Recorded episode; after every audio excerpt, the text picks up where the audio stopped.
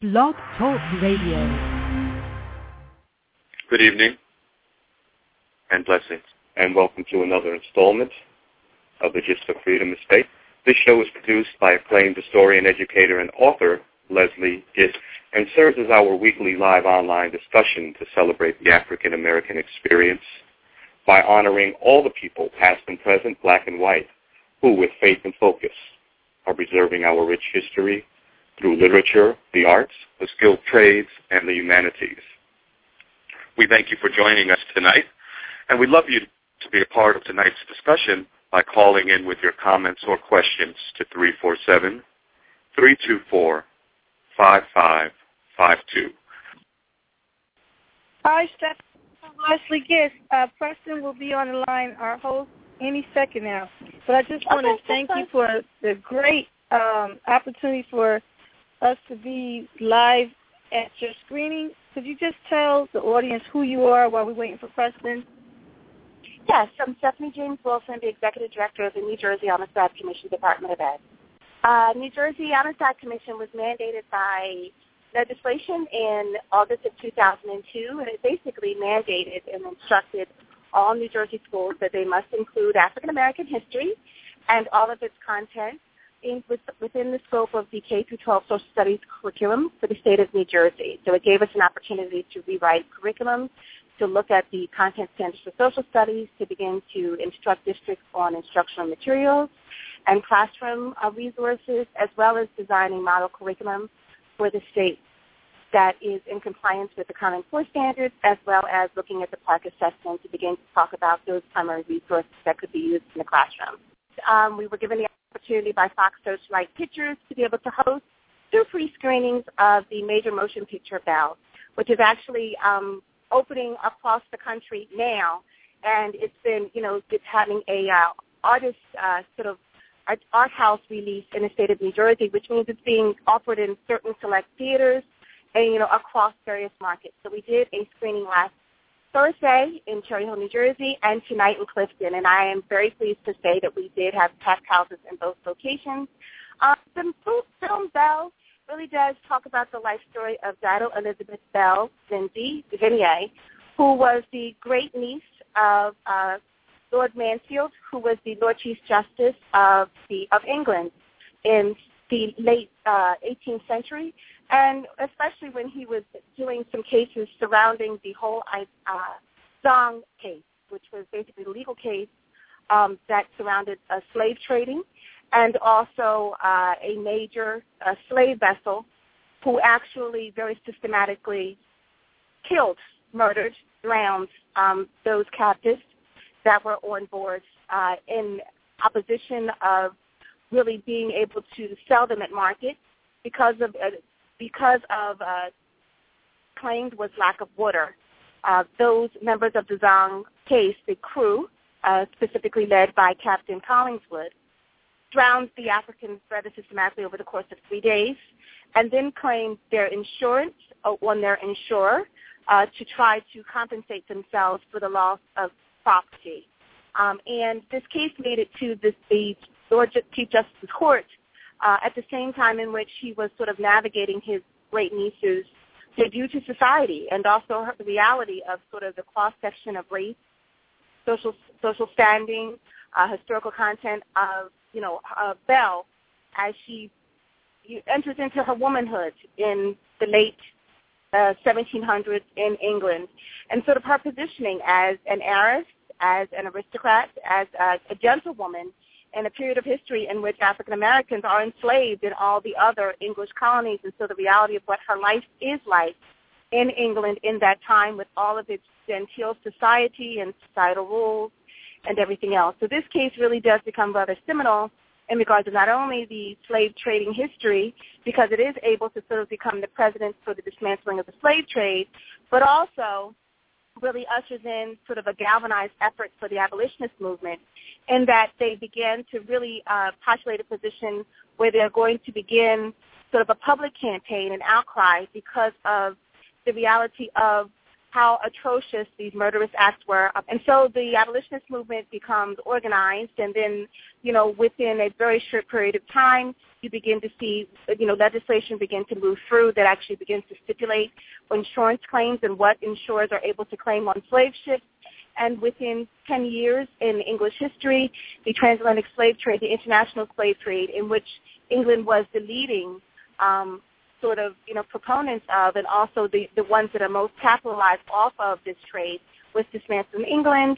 Uh, United States saw the following year, and within thirty years, uh, England, England, you see the abolition of the of slavery completely in all of its its colonies.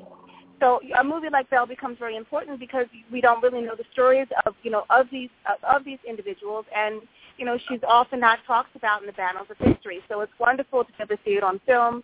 It's wonderful to be able to talk about it with teachers and be able to create curriculum materials, which we did on the Amistad resource, um, so that people will know who she is, her importance to history, her legacy in history, and to really begin to talk about sort of, you know, diaspora history that effectuate what has, what happens here in America every day. Wonderful. Preston is on the line, but I have to ask you to explain her birthright.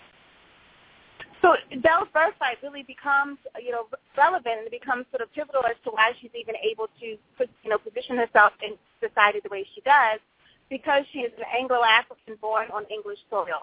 Uh, English colony, you know, laws had really stipulated that slavery was following the descendants of the mother. And once indentured servitude extended for Africans for life, African women that birthed children following that would have, you know, would follow the descendants of the mother, thereby being slaves. That was representative in all of the English colonies. However, in on English on the Isles, on the actual mainland, those laws were not applicable. So when um, Dido Belle's father um, actually uh, had relations with her mother, who was a slave from the West Indies and was brought um, as a, to uh, English territory, when Dido was born, she was actually born on English ter- territory. She was actually born in England. And because of her birthright, because she was born on English soil, she was able, despite her color, despite the reality of her mother, to be able to claim her birthright as a Murray uh, descendant, thereby being able to reside and be raised in Kenwood House under the benefactor and tutelage of her great-uncle, who, whom she was left to be raised by as her father returned to sea. So, you know, her position, if she had been born in any other space, if she had been born at sea, in any other space or time, she'd been born in the West Indies, she would have been a slave, and, you know, and been a nameless, faceless, you know, a, a, you know, slave child born of an English captain. But because she was born on English territory, and because her father did sort of position that he was willing and able to take the risk and claim his child and wanted her brought up into the birthright, it thereby made her an heiress, a descendant, and able to be raised at Kentwood House, positioning her to be in the position she was in with with um, Lord Chief Justice Murray. Stephanie, this is uh, Preston Washington. Would you explain uh, the first anti-case of Mansfield? The the first case, I'm sorry, what did you say, the Somerset case? The Mansfield case. Uh, so Mansfield had a number of cases that came before the bench. The first case that sort of, you know, I guess positioned him as would, would be, con- you know, why people were so concerned about where he would come down in regards to the case was the Somerset case, which had actually happened, uh, you know, a, a couple of years prior. Uh, Somerset was actually uh, an, an escape, a runaway slave who actually sued for his uh, sued for his freedom under a, a question of habeas corpus, and uh, he it came all the way to the Supreme Court. And Lord Mansfield erred on the side of actually the uh, the escaped slave, Somerset, in that he said that he the chattel slavery could not be supported by any of the common laws of England, thereby sort of putting Mansfield in the position of being looked at as an abolitionist sort of judge. Um, he later sort of restricted his uh, opinion to be limited to that case and that case alone, but it sort of did sense, you know, that set the course for people to begin to think of him as sort of, you know, uh, uh, an enigma and, you know, a, a wild card in regards to where he would come down when this this fraud case, the Zong case, came before him some twenty years later. Okay. Now, there was some insurance companies involved in these cases, the fraud. Yes, um, Yes, it was an insurance company. So Gregson was the uh, owner of the slave trading ship. Gilbert was the insurance uh, conglomerate that actually had insured the ship. And it was regular standard practice. It was a regular standard insurance that was, you know, perpetuated on more than, I think uh, England at the time had almost seven thousand slave ships that were, you know, on the open seas trading in, in captives, in African captives. Um, and this was an, a standard insurance policy. And so the Zong was insured basically for thirty, thirty uh, pounds a head for every enslaved a- African that was on, on board. And so because they had basically tried to defraud um, the government or the insurers by claiming that uh, these Africans uh, needed to be killed because there was a lack of water supply, um, when in actuality, They, are, they had not only had they miscalculated and they had extended the trip, but it also had rained, which meant that they, the fresh water supply, the water table on the ship had been restored. So when the ship actually arrived in Jamaica, it was actually replenished with enough water to have survived the entire journey with the entire original cargo of the ship, which was more than four hundred enslaved Africans.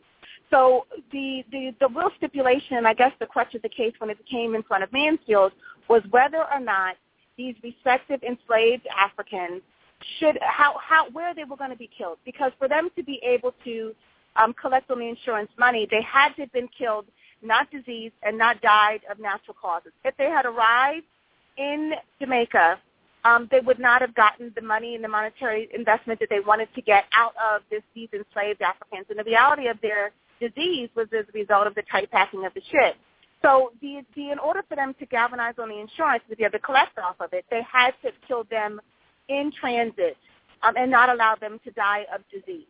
So that's basically what the ship captains of the Zong and his crew, crew decided to do. They systematically, over the course of three days, drowned more than one hundred twenty-one Africans chained together, throwing them overboard, and then, you know, came back to England and, and tried to take out an insurance claim, and it came to the Supreme Court and in front of Lord Mansfield because the insurers refused to pay.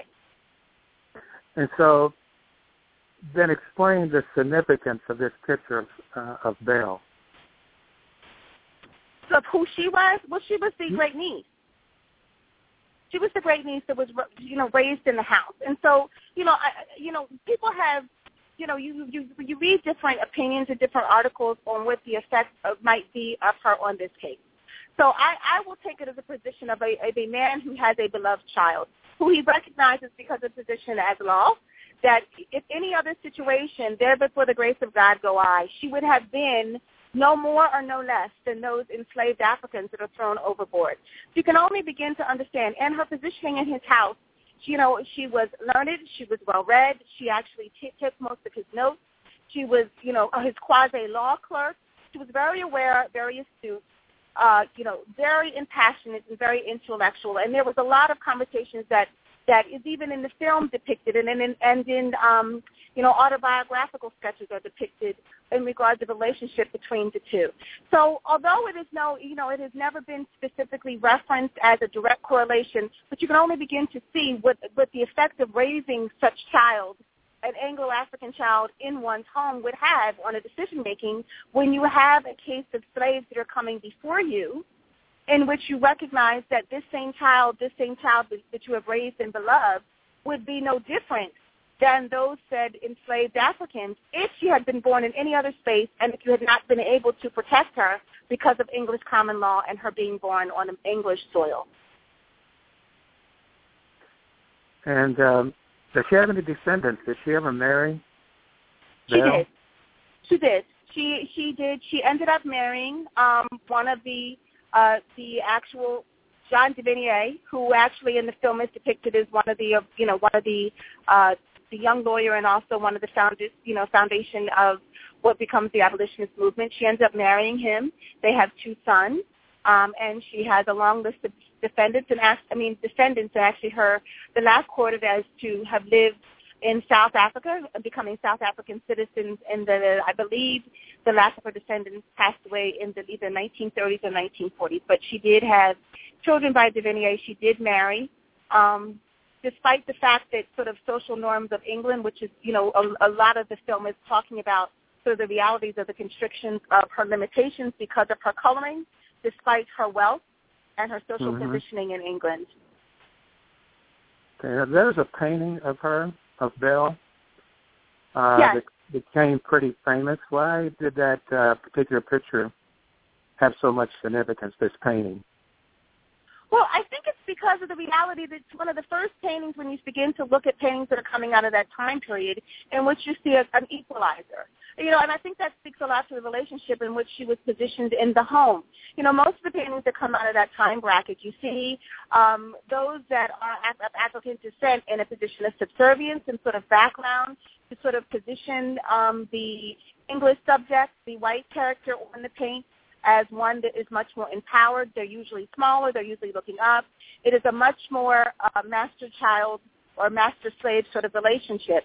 And so the photograph, of, you know, the painting of Belle and her cousin Elizabeth Murray, who she was raised almost as sisters in the home together, is probably the first instance where you see that they're almost in, in, in equal position, even in regard to the, their clothing, you know, their size, their shape, their beauty. Uh, the only differential, I think, that a lot of people, and the story also, the painting also tells a story because you begin to see that although Elizabeth, they're both wearing the same kind of dress, the the famous painting of Belle has her depicted with fruit, a head wrap, a turban, so that it is sort of indicating, you know, on art, um, her West her West Indies uh, descendancy. Yeah. And her reality and her exoticness, even in among English society, her positioning of that. She was well-known and sort of enigma. I mean, everybody knew about Lord Mansfield's mulatto charge. So, you know, it was not. she was not a secret among English society at the time, and yet she sort of disappears from the annals of history as, you know, other than this piece of art that, you know, hangs in the Mansfield home right now in Scotland. Wow. Who were some of the other uh, famous abolitionists involved in the case that we've been talking about? And uh, uh, what did, yes, and what did the uh, what did Sugar have to do with it? What was the connection to Sugar? Well, the the whole the whole sort of social campaign that the abolitionists really did utilize and to sort of make this case a part of the public discourse was over sort of the correlation for uh, English men and women to begin to think about their obsession with sugar, because so much of their trade was, uh, you know, contingent on sort of, you know, being able to bring sugar, which was, you know, very an addictive additive to, you know, for, for English teas and the like. Um, the, most of the Caribbean colonies were funded off of their sugar, and then later, of course, cotton. So the the whole idea of the slave trade was to really feed the voracious appetites of these sugar plantations over across the English, you know, the channel into all of these colonies. And so the public campaign that the abolitionists really kind of ingeniously came up with when they began to create these pamphlets and began to talk about in public discourse was to associate for most English people that these atrocities that happen across the ship really happen as a result of English people's ferocious need to feed these colonial, you know, and Caribbean islands so that sugar can be produced for English people to be able to enjoy. So they are able to link and create a lineage for uh, people to understand that, you know, to, when you place a sugar cube sort of in your cup, to think about the murderous acts that happen upon, upon the Zong. Wow. So can we say that uh, the abolitionists of that era, was their movement funded by sugar, which was basically produced by slaves? Well, I think, of, you know, a lot of them, you know, they they fought from within and without. I mean, a lot of them, you, you know, you, a lot of the abolitionist movement were begun by, you know, certain members of the clergy in England, um, certain members of the cabinet, political, you know, political, and, and also, you know, and social commentators of the time, and also, you know, those that had been able to access their freedom from enslavement, such as Equiano, such as uh, Wilberforce, such as Davinier. Uh, you know, there's a number of them that are able, and coming from, you know, various walks of life that are sort of, you know, uh, unifying under this whole idea of abolishing the transatlantic slave trade and being able to talk about sort of how negative it was and its effect on sort of worldwide commerce. But it, they were trying to dismantle one of one of the largest global economies, you know, economic engines at the time, because for England it was not only just the trade in slaves, but it was also sort of the economic engine to keep a lot of their port cities alive. Liverpool was making ropes and boats and everything else. So it was not just those that were making money off the, you know, the actual trade of slaves, but all the industries that came behind it for England in regards of all the influence that must go into the development of the slave trade. So, you know, to, to really talk about abolishing that system began to really talk about shifting the whole scope of English's financial sort of capital at the time. So, I mean, it's a, it's a large-scale undertaking, and I think, you know, they used a way to be able to discuss it that sort of brought it home for people in a way that people could understand very, very specifically. And because of the atrocities that was sort of ha- happened on the ship, really did be able to talk about it in a way that people understood the discourse as to th- these murderous acts being linked to why this industry should change. Because if it's become so, you know, so about profitability, dollars and cents, that people can be drowned for an insurance claim, then what becomes the, you know, the real, you know, importance of human life? Yes. Uh, last question, uh, Stephanie. Uh, yes. For our audience, uh, tell us who was Equiano, Equiano, E Q U I N O. Am I pronouncing that right? Yes, Equiano. Um, Equiano. Actually, Equiano. He actually, um, actually uh, a child that was captured in Africa and actually was brought to the Americas. And he wrote one of his first slave autobiographies that was in print as to a first-person account of his experience in his capture, uh, of his transport, and of his enslavement in America. Uh, he was later uh, freed and moved to England and became one of the major um, pivotal stakeholders in the beginning of the abolitionist movement in England as well as America. And a lot of, you know, history, history um, courses as well as textbooks do cover and begin to talk about the, you know, autobiography of Equiano without really talking about, I guess, the cases in which he was, you know, sort of pivotally um, associated with. Is the book he wrote still in print? Yes, it is. Okay. Well, um, that was my last question. Uh, is there anything you would like to say to leave with our audience, our listening audience? Yeah, I would. Life has invested a lot of money to be able to tell these stories.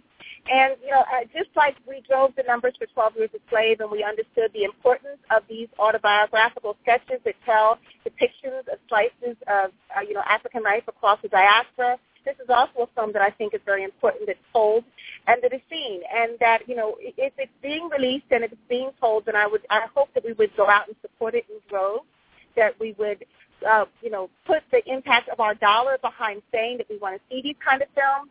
I know that it's being, it is released. It is it's currently playing at the Clifton Commons Theater in which I, we were at today for the actual screening, and I know it's also playing in the Lowe's in Cherry Hill in southern New Jersey, and also uh, in one theater in Montclair and several theaters across New York City. So as it continues to release, I would encourage people to please go and find out showtime. Buy a ticket, donate a ticket, but please support it with our, the power of our dollars so people know that these are stories that we do support, we do appreciate, we do want to see done again. I'm sure we will. And you just brought up a couple of other items uh, before we leave here. Are there any other books, museums, or other movies um, our audience would be interested in? And also, leave us with your contact information.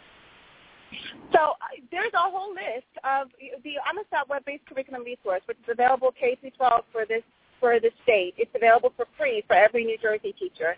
Has a list of all kinds of resources and library materials, books, videos, lesson plans, um, and you know all kinds of ancillary materials that will be in support of this movie as well as a lot of others. And has ideas for you know different lesson plans and things that could be developed, as well as resources that can be seen. Um, across, you know, for teachers across the state. So I would encourage people to please go, download the materials, utilize them in your classrooms. We have model curriculums that are on there. We are debuting even some addendums that are including student portals so that teachers can create virtual classrooms. And those, that whole curriculum initiative will be debuted on uh, July first of this year, and we'll be doing an intensive summer institute with teachers in the first week of August, uh, the fourth, fifth, in New Jersey at Rowan University. That is an application process that is available online on our website, and I will leave our website address here at the Department of Ed. It is w w w dot n j amistad curriculum dot com. That's n j amistad curriculum dot com. Correct. Stephanie James Wilson, I thank you yes. so, so much. Uh, it was my pleasure. It's been a busy evening uh, for you. I like going on there in New Jersey for you to take the time out to come on the, the Gist of Freedom and share this information with us, and hopefully uh, we can do this again in the future. Absolutely. It's my pleasure, and I thank you for having me, and I thank you for being a part of the training tonight, and, you know, and thank you for, you know, really and truly allowing us the voice to be able to sort of position this story for a white, you know, much more large-scale audience. Great. Thank you again. Okay. Take care. Okay. You too. Good night. Bye-bye. Okay, ladies and gentlemen, that's it. Uh, my guest was Stephanie James Wilson, a curator uh, there in the state of New Jersey. My name is Preston Washington. You've been listening to The Gist of Freedom. That's G I S T, Freedom. Our producer is Leslie Gist.